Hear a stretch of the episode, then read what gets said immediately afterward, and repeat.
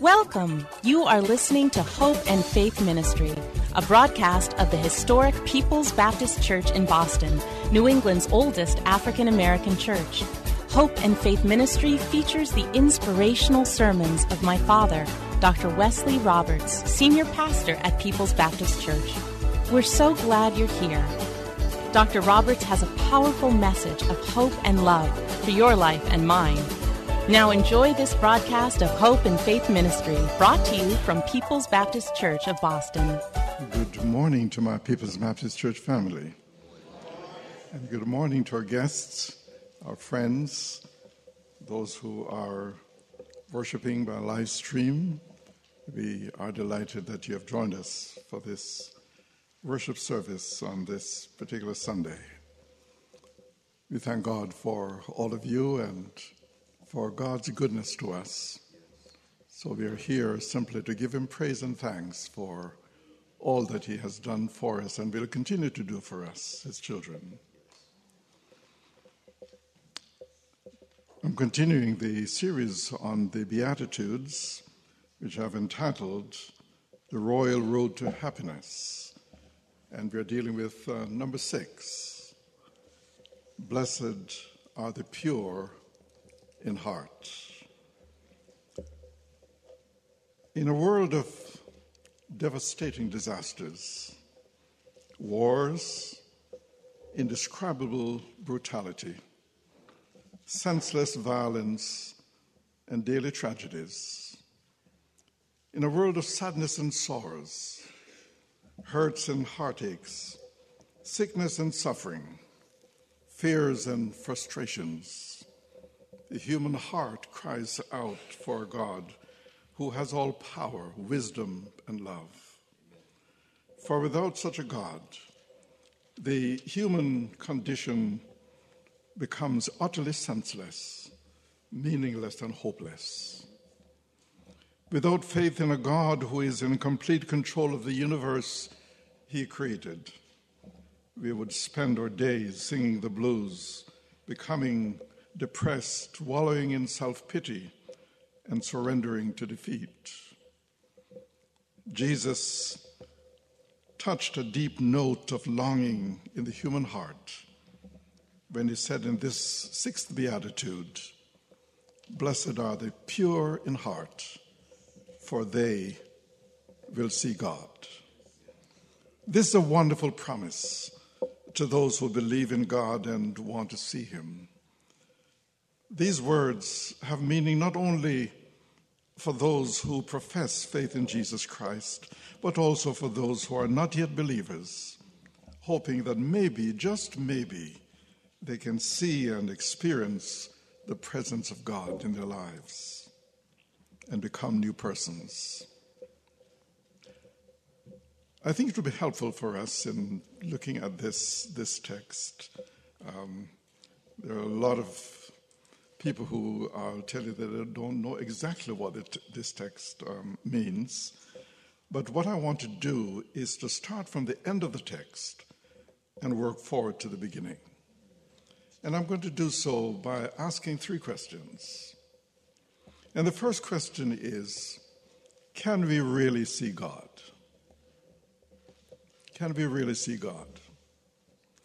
John chapter 1 and verse 18 tells us no one has ever seen God.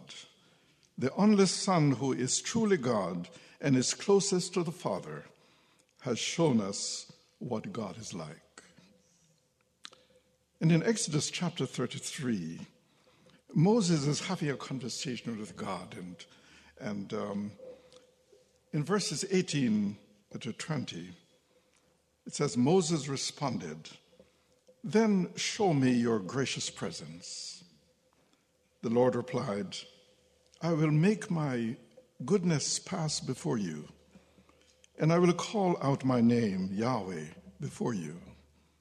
For I will show mercy to anyone I choose, and I will show compassion to anyone I choose.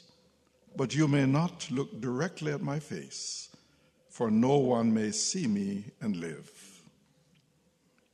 Yet Jesus promises that there are some human beings who will utterly or who will actually see God. And there's really no contradiction between these two texts.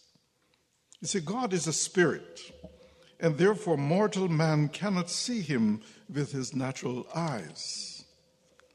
However, we can see God with spiritual eyes, the eyes of faith, after we have been born again spiritually. Jesus, in coming to earth and dying on the cross for our sins, made it possible for us to become the children of God. Through faith in Jesus Christ, we can know God as a real living presence and talk with Him and fellowship with Him.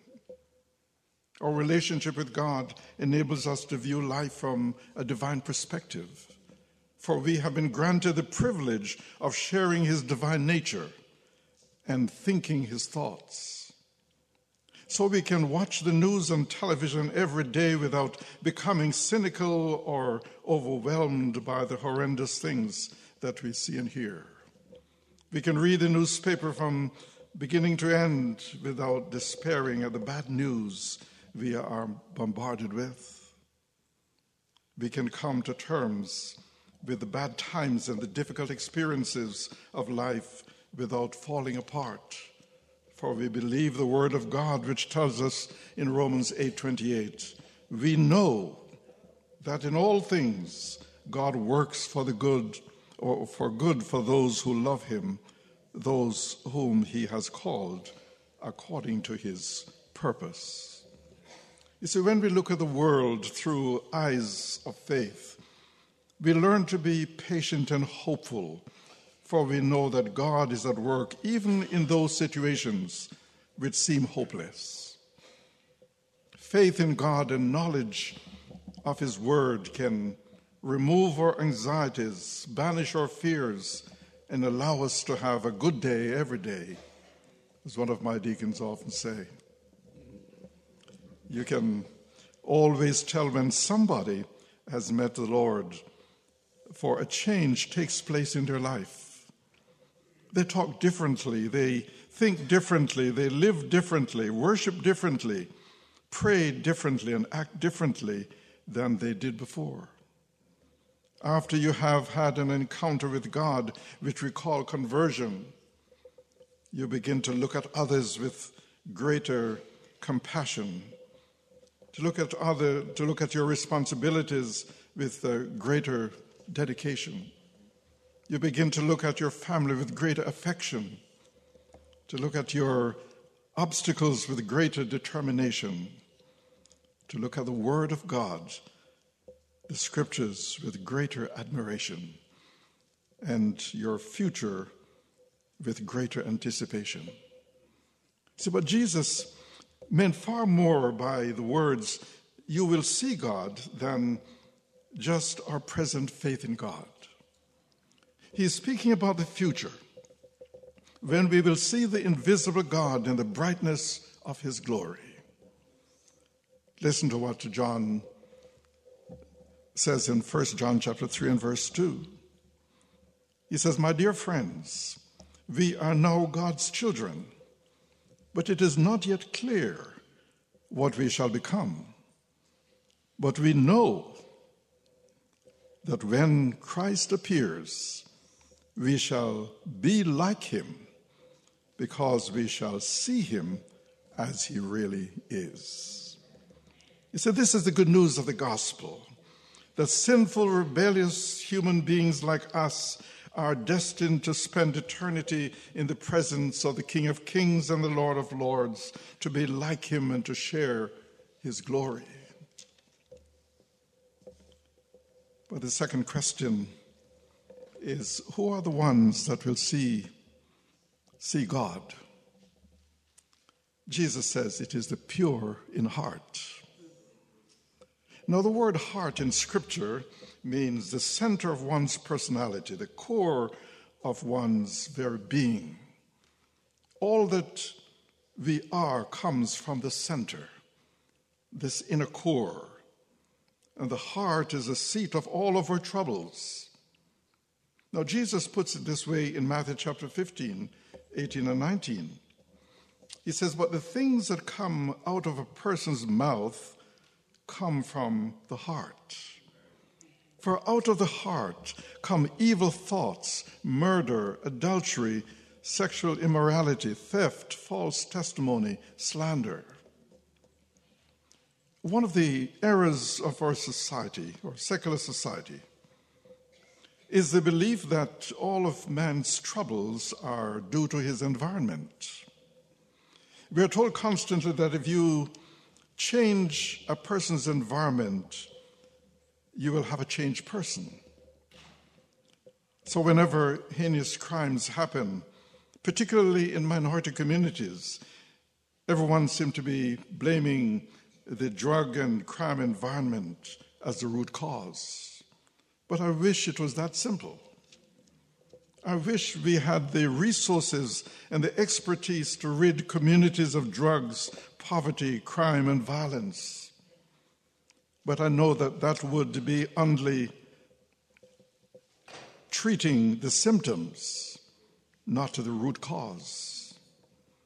Or social scientists, law enforcement authorities, and political leaders all overlook the fact that it was in paradise, in a perfect environment, that human beings first went astray. You can put a human being in a perfect environment, but it will not solve his problems. It is out of the heart that these things arise. Take any problem in our society that leads to wretchedness. Find out its cause, and you will discover that it comes from the heart, from some unworthy desire in an individual, a group, or a nation.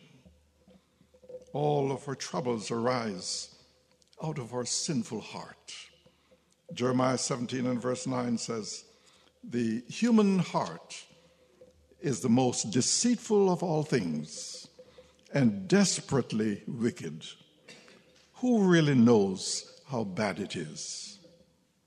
Man's troubles, in other words, are at the very core of his being, so that merely to change his environment or to develop his intellect is not going to solve his problems.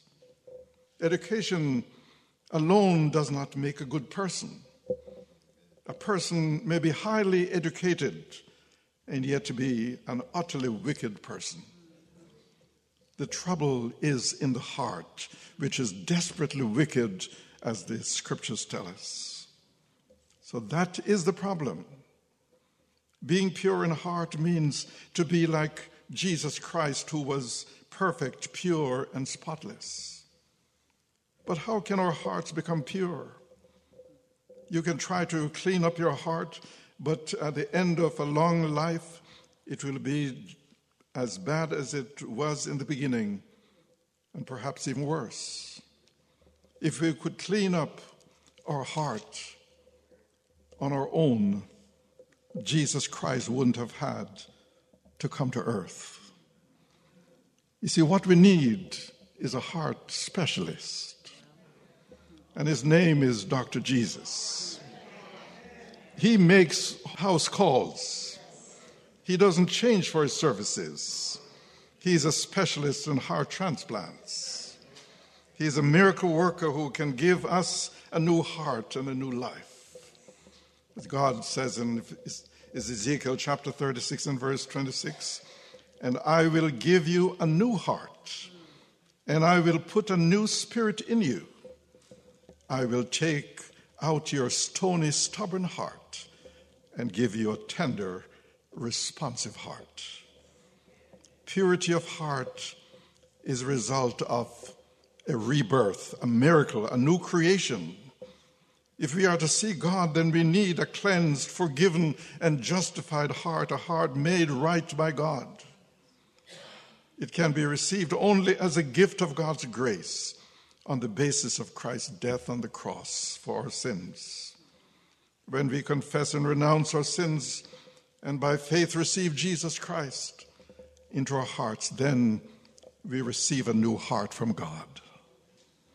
So the Apostle Paul tells us in 2 Corinthians 5 16 and 17. At one time, we thought of Christ merely from a human point of view. How differently we know him now. This means that anyone who belongs to Christ has become a new person. The old life is gone, and new life has begun. It is impossible to live pure lives until we have pure hearts. Pure hearts will be Christ like. It is God's desire that we be conformed to the image of his Son, Jesus Christ. If Christ lives within us and our bodies become the dwelling place of the Holy Spirit, is it any wonder that we should become like him? You see, if Jesus lives in us, pride and boasting will never dominate our lives. If Jesus lives in us, hatred, bitterness, slander, and backbiting will never rule us. If Jesus lives in us, mercy and forgiveness will characterize our relationships with others. If Jesus lives in us, selfishness will not predominate, but service to God and others will come before our selfish interests. That's a tall order to, to, to fill. You can be sure that we could never attain a humble, loving, and unselfish heart by our own striving.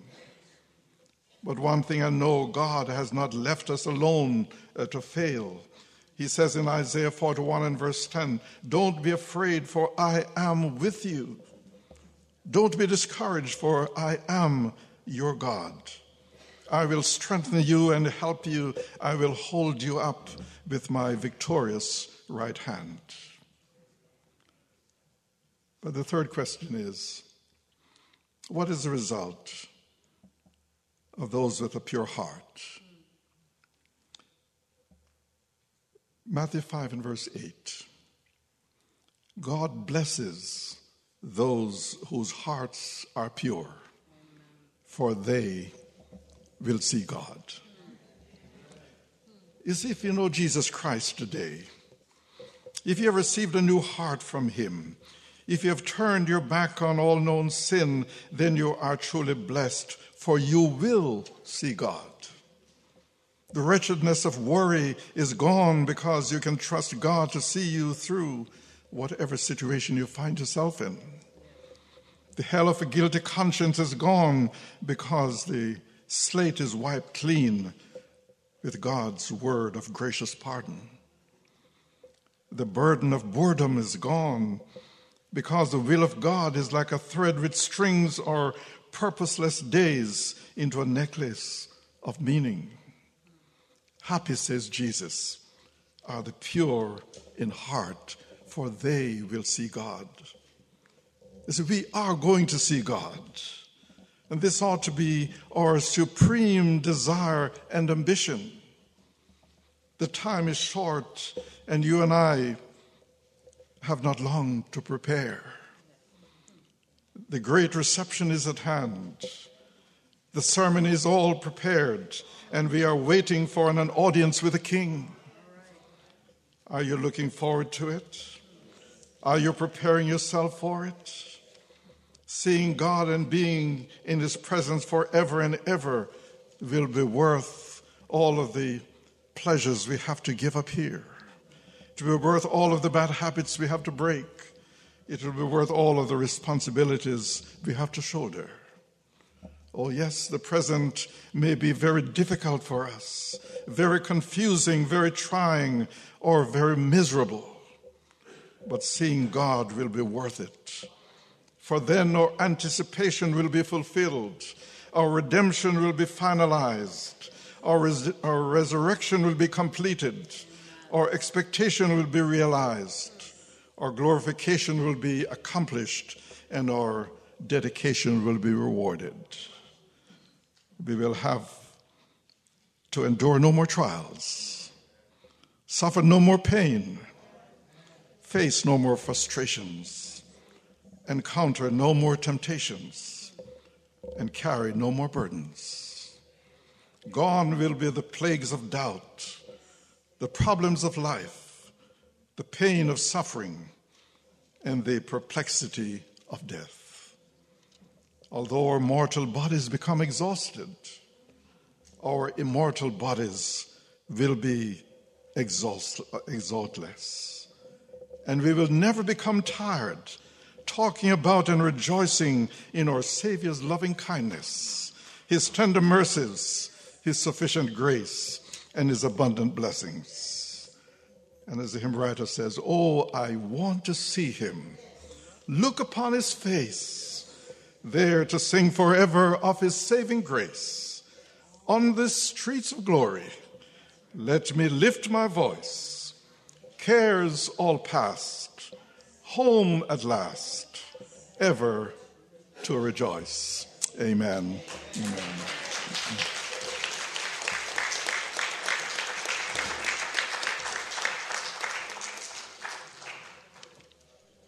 Thank you for joining us here at Hope and Faith Ministry, a broadcast of the historic People's Baptist Church in Boston. We pray that you have been touched and inspired by today's message. People's Baptist Church is a Christ centered, caring church located at 134 Camden Street, at the corner of Camden and Tremont Streets. Our Sunday services are at 10 a.m. You can reach us at 617 427 0424. Come visit us in person or on the web at www.pbcboston.org and tune in every Saturday morning at 10:30 for another inspiring message of hope and faith.